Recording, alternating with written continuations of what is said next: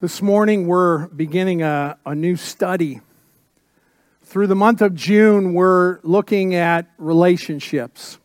The title of the study is Return because things are beginning to return, open, and on and on the list goes.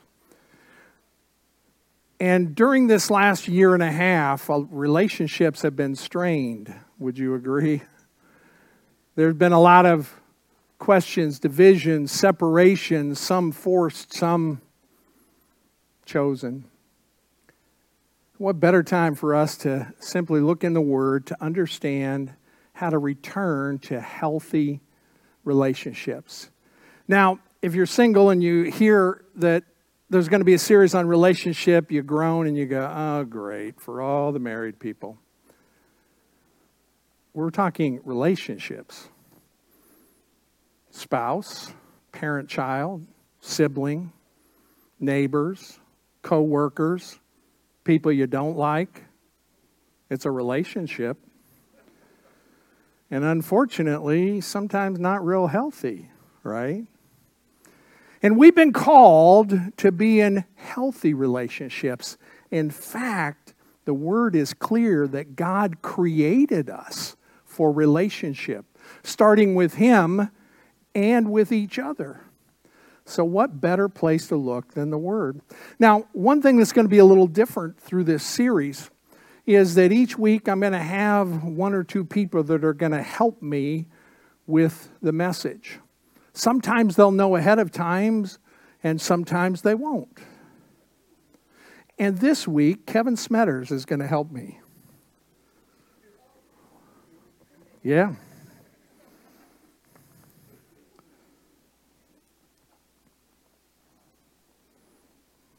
Let's see if I can do this right this week. There we go. You don't want to be like Rita? Yeah. Sorry, Rita.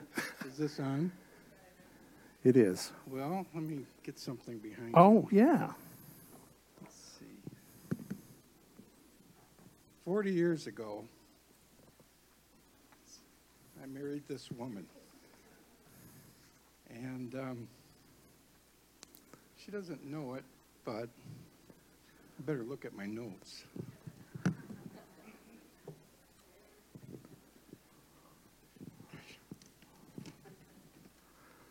I don't think she knows it.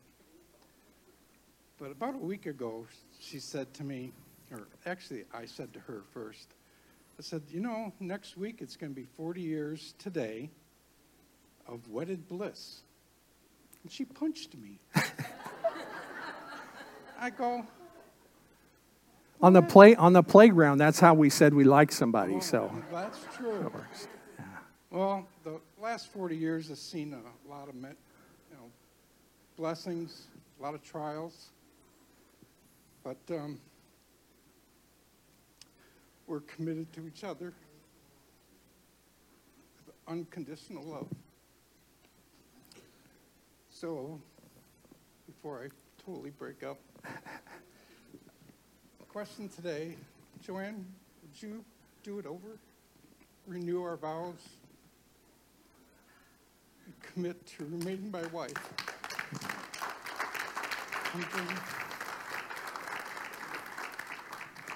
In this case, one knew and one didn't. So we're we're going to do this just like you did before, okay? Although I wasn't there for that. All right, turn, face each other, and hold hands. You guys are witnesses and didn't know you were going to be that.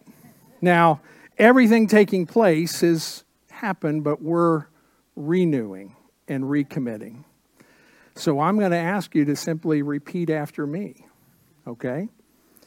I, Kevin, take you, Joanne, to be my wife, to have and to hold from this day forward, from this day forward, for better, for worse, for better, for worse, for richer, for poorer, richer, for in sickness and in health. in sickness and in health, That included COVID. and included COVID.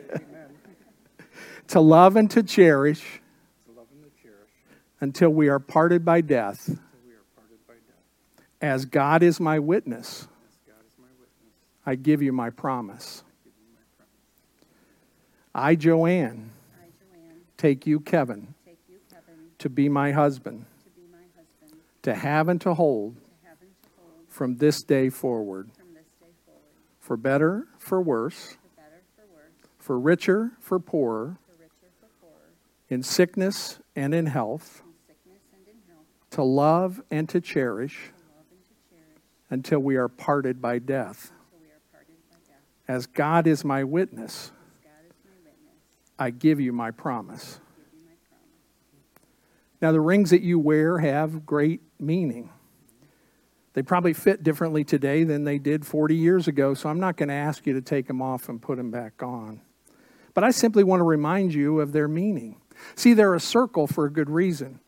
If we were to ask you to explain to everyone this morning exactly when you knew that you were in love with each other, it'd probably be a little difficult to pin a date down. You're not going to find a beginning of the circle of those rings. But the other is true as well. There's no end to that circle. And that's the commitment you made to each other to stick with this. Every time you look at those rings, whether together or apart, they remind you of that.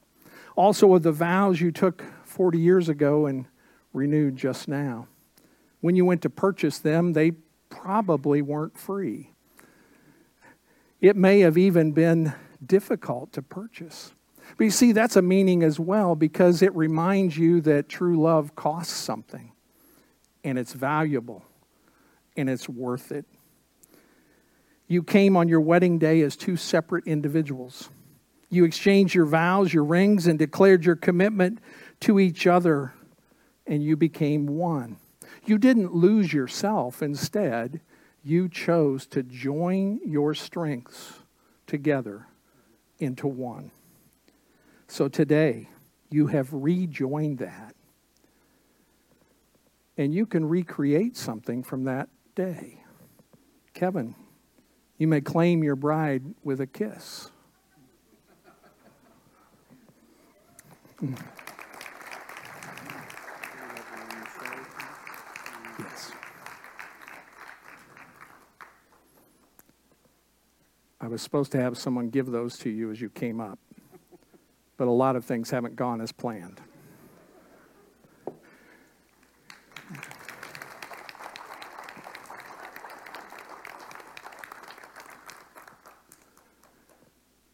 In case you haven't figured it out, the first thing we're looking at when it comes to healthy relationships is commitment. That it takes commitment to keep a relationship going, it takes commitment to continue a relationship through ups and downs, through kids, through grandkids, although that usually helps the relationship, through what we don't know. Friendships that last and friendships that don't are often distinguished by commitment or lack thereof. If you have your Bibles or your Bible on your devices, I invite you to turn with me to Romans chapter 12. This will be the foundation for this whole series. Romans chapter 12, beginning at verse 9, going through verse 21. And each week we're looking at a different aspect of healthy relationships. Now, we're only doing four weeks. We could do 40 weeks and not cover everything we need in relationships. But we're going to hit four that cover most everything. The scripture says in Romans 12, beginning at verse 9, let love be genuine, abhor what is evil, hold fast to what is good. Love one another with brotherly affection. Outdo one another in showing honor. Do not be slothful in zeal. Be fervent in spirit. Serve the Lord. Rejoice in hope. Be patient in tribulation. Be constant in prayer. Contribute to the needs of the saints and seek to show hospitality. Bless those who persecute you. Bless and do not curse them. Rejoice with those who rejoice. Weep with those who weep. Live in harmony with one another. Do not be haughty, but associate with the lowly. Never be wise in your own sight. Let me just repeat that sentence. Never be wise in your own sight. Repay no one evil for evil, but give thought to do what is honorable in the sight of all. If possible, so far as it depends on you, live peaceably with all. Beloved, never avenge yourself, but leave it to the wrath of God, for it is written, Vengeance is mine, I will repay, says the Lord. To the contrary, if your enemy is hungry, feed him. If he is thirsty, give him something to drink, for by so doing you will heap burning coals on his head. Do not be overcome by evil, but overcome evil with good. The journey of any healthy relationship begins with commitment. Committed to several things. But it starts with commitment, not this trial commitment like, let's see how it works. I think I've shared with you before that there have been some jewelry stores that have been advertising that you can rent wedding rings. Talk about commitment. By the way, if someone says, How about we rent them? that's a good sign to leave then. You see, commitment is that stick to it. In a friendship, you don't just give up on it. In a parental relationship, you don't just give up on it in a marriage. You don't just give up on it. But it takes commitment to have any kind of healthy relationship. It starts with a commitment to love, being committed to love. Verse 9, and it's the beginning of this section, it says, Let love be genuine, real, honest, truthful, not fake, not just for show, not Hollywood but real. Let love be genuine. Jesus taught us that. He showed that to us that we need to be committed to love, genuinely loving one another, loving in friendship, genuine, to stick with it. I've shared a couple times with you about the, the five of us that became friends our freshman year in college three or four years ago. And uh, we have continued that friendship since then. In fact, this last fall was the first year I had missed, and I don't remember how many dozen years of our annual time of getting together, though we live all over the country now. It was for good reason. It was my second Sunday here that we were supposed to be together, and so I was here. they understood but it's a friendship that started quite a while ago and has continued. It's continued through cancer treatments, it's continued through the death of one spouse, it's continued through kids being born and weddings happening and grandkids, and it's continued through an awful lot of making fun of each other and still being friends. You see, we committed to that a long time ago that we had become friends and we would remain friends, and we don't agree on a lot of stuff. We don't agree politically. Some of them are wrong. Some of them don't root for the right teams. I pray for them. Some of them don't live in the right place. But you see, it's a commitment that we're in this for the long haul. The same needs to be true in any relationship and especially in a marriage relationship. Parents need to remind their kids often that they're in it for the long haul. That I love you no matter what, though I don't always like what you do.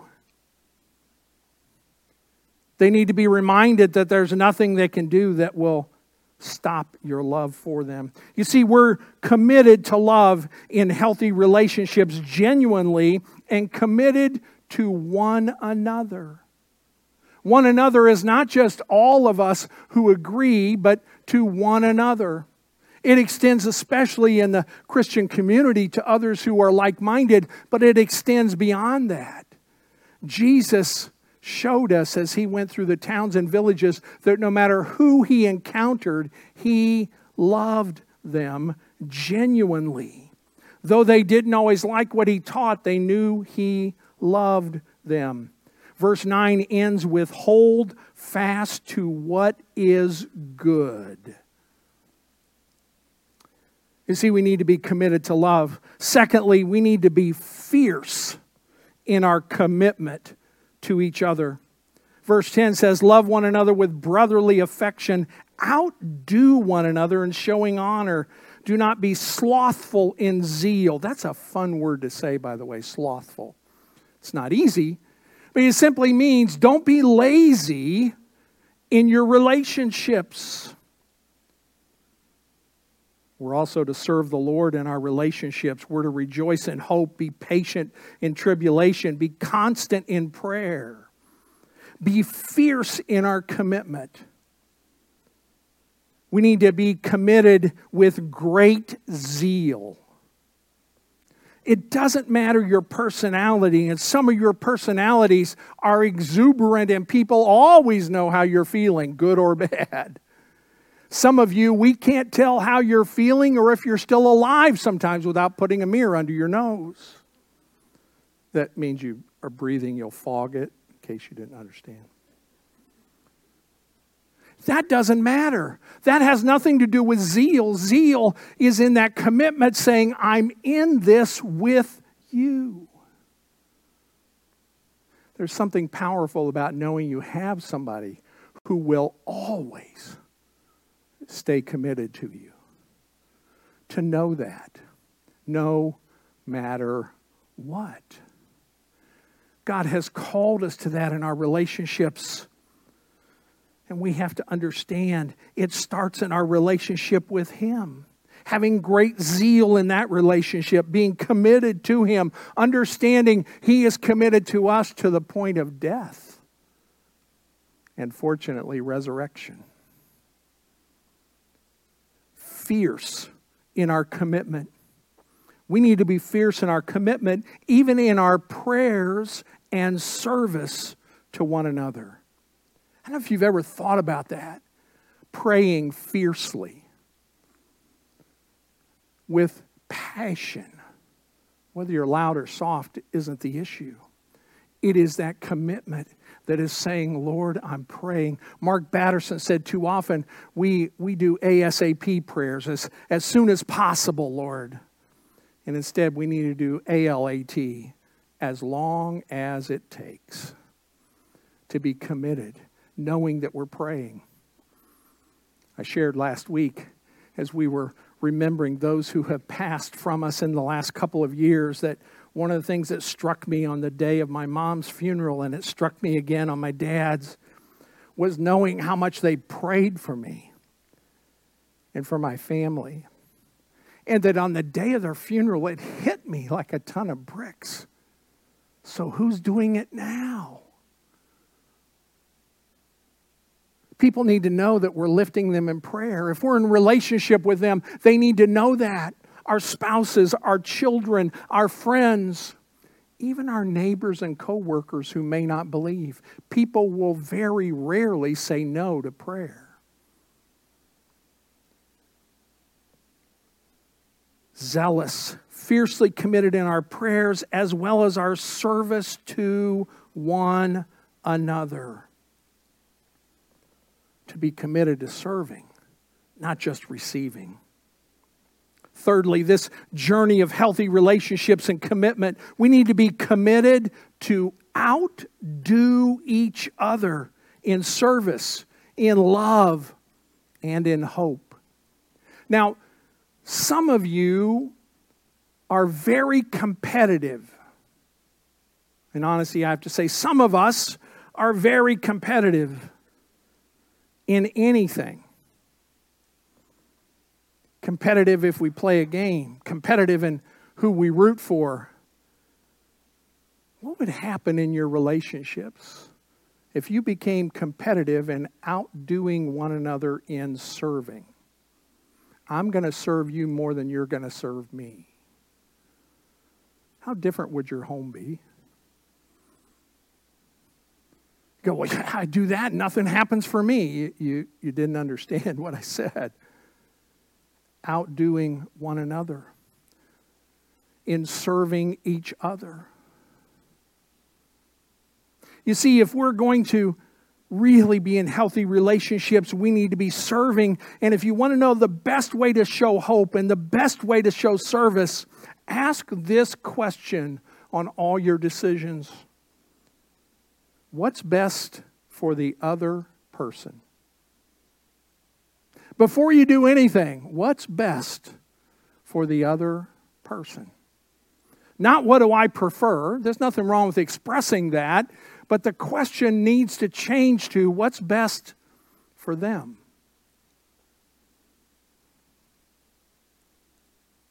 What I have discovered is the more I operate that way, the more people respond the same way. So well, you can get taken advantage of. Yep.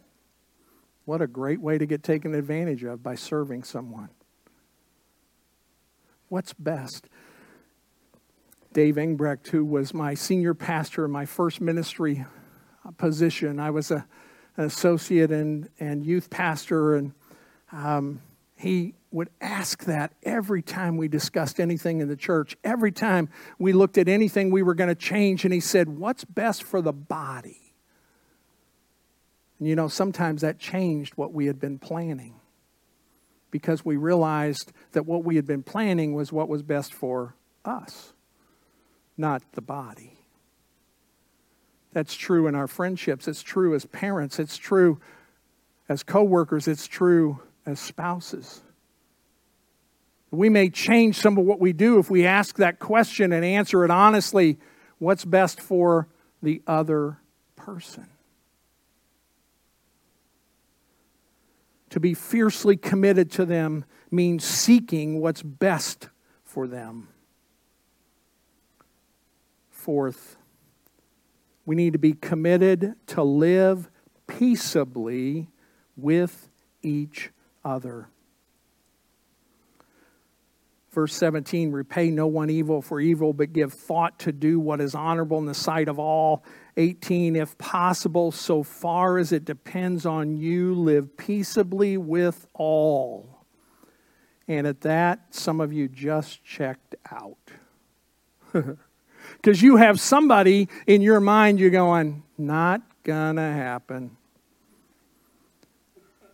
Nope, nope, nope, nope. Now, now don't point to them, okay? But you're going, I've tried everything. They won't do it. Make sure you heard the scripture correctly live peaceably so far as it depends on you. You cannot control their reaction, you can control your action. You cannot control their response, but you can control what you do. And what's interesting is the more we strive to live at peace, the more peaceable situations usually become. Not always, because they have a choice. As my grandpa used to say, you can lead the horse, you know, to water, but you can't make him drink. But he always added, but you can salt his oats to make him thirsty.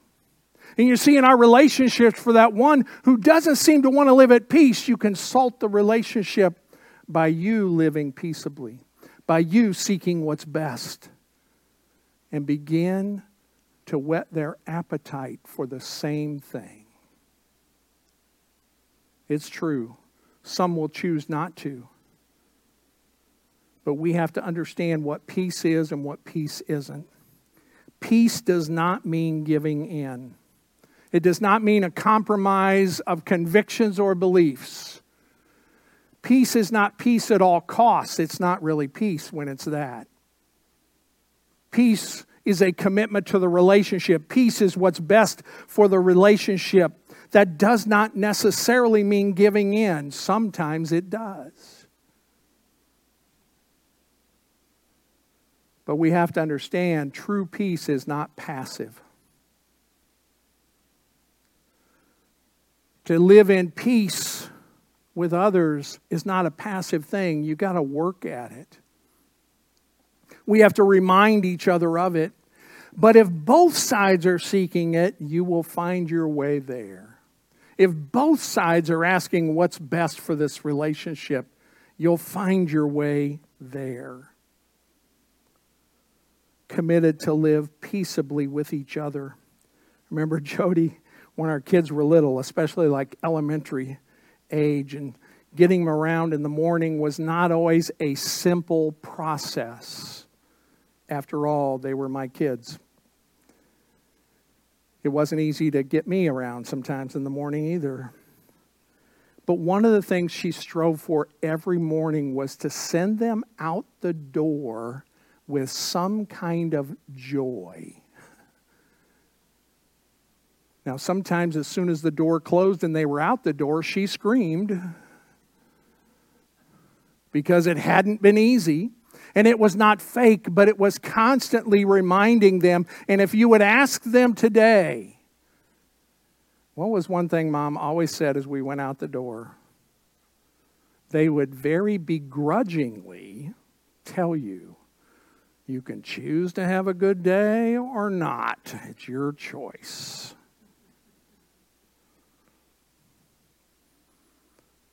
She was doing everything she could to start their day peaceably.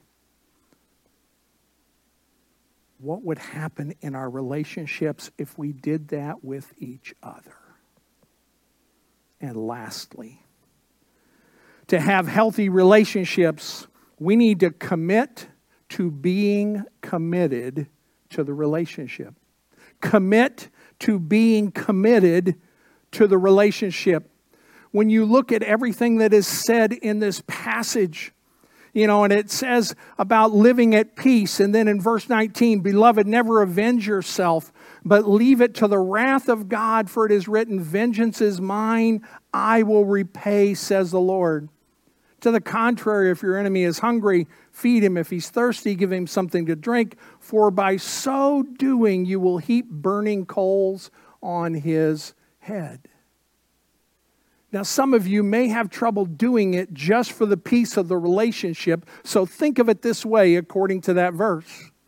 If you are doing everything, being kind, peaceable, doing everything for what's best for the relationship, best for the other person, if they are trying not to, you are going to be aggravating them to no end because you won't fight back. Think about it. When I taught school, I taught special education, and I taught mainly students who couldn't quite get everything without some help. And I had one young man in particular who absolutely hated school. He hated that he had been labeled and was a part of my program. And I just remember trying to figure out some way to motivate him, to figure out some way to get him to participate because he could do it. He just didn't think so. And because he had been labeled, he assumed he wasn't supposed to. And he hated school, so he wanted his teachers to know that. And it finally clicked with me one day. I said, What if you pretend you like it? He said, But I hate it. I said, I know, but what if just in this one class you pretended you liked that teacher? He goes, I can't stand him. I said, I know, but what if you pretended you liked him? What if you got your homework done when it was supposed to be done? And tricked him into thinking you liked it. he got the most quizzical look on his face. And I said, if you do that, only you and I will know that you really hate it. You'll be fooling them. He went, I like that. He started doing that. And before you knew it, we didn't have to have the conversation anymore because he had started to like the stuff he did. He started to like what it felt like to get it done and to hear positive things instead of all those red marks on the paper. Go, you fooled him. Maybe. Or maybe I was just heaping burning coals on his head by doing what was best for him and the relationship.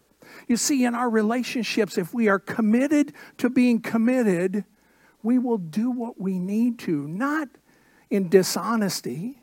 I wasn't dishonest with him. I let him know, I know you don't like this. And I was also praying that if he did it, he would start to like it. What would happen in your relationships if you were that committed to give something to the one who's hungry in the relationship, to the one who's thirsty in the relationship, to the one who doesn't seem to desire to live at peace in the relationship? But if you committed to saying, I will do what is needed, committed to love, fierce in my commitment and my zeal, in my prayers and my service, trying to outdo them in serving and even in hope. Committed to doing my part to live in peace. What relationship right now has the Lord been tapping you with, saying, you know, this is a good one for you to start with? Whatever that one is, is probably where you should begin. I challenge you this week to find one thing that you can do differently that's better for them. Something you know is the, something they like, something you know is something they would prefer, even if you don't. Committed to the relationship committed to Christ and to one another, to being in relationship and in healthy relationships. Imagine the difference that could make. Jesus, thank you for your commitment to us. Thank you that you did whatever was needed to draw us to you. Thank you that you showed us by your action that you were committed to us, that you loved us. Lord, may we follow your lead in our relationships. May we seek what's best for the other person. May we be zealous in our service to each other and zealous in our prayers for one another. Lord, may you this week begin to bring some healing in some friendships between some parents and children, between some husbands and wives, between some coworkers and friends. Lord, guide us as we seek to be on a journey of healthy relationships according to your word. In Jesus' precious and powerful name, I ask all of these things. Amen. God bless you. You are dismissed.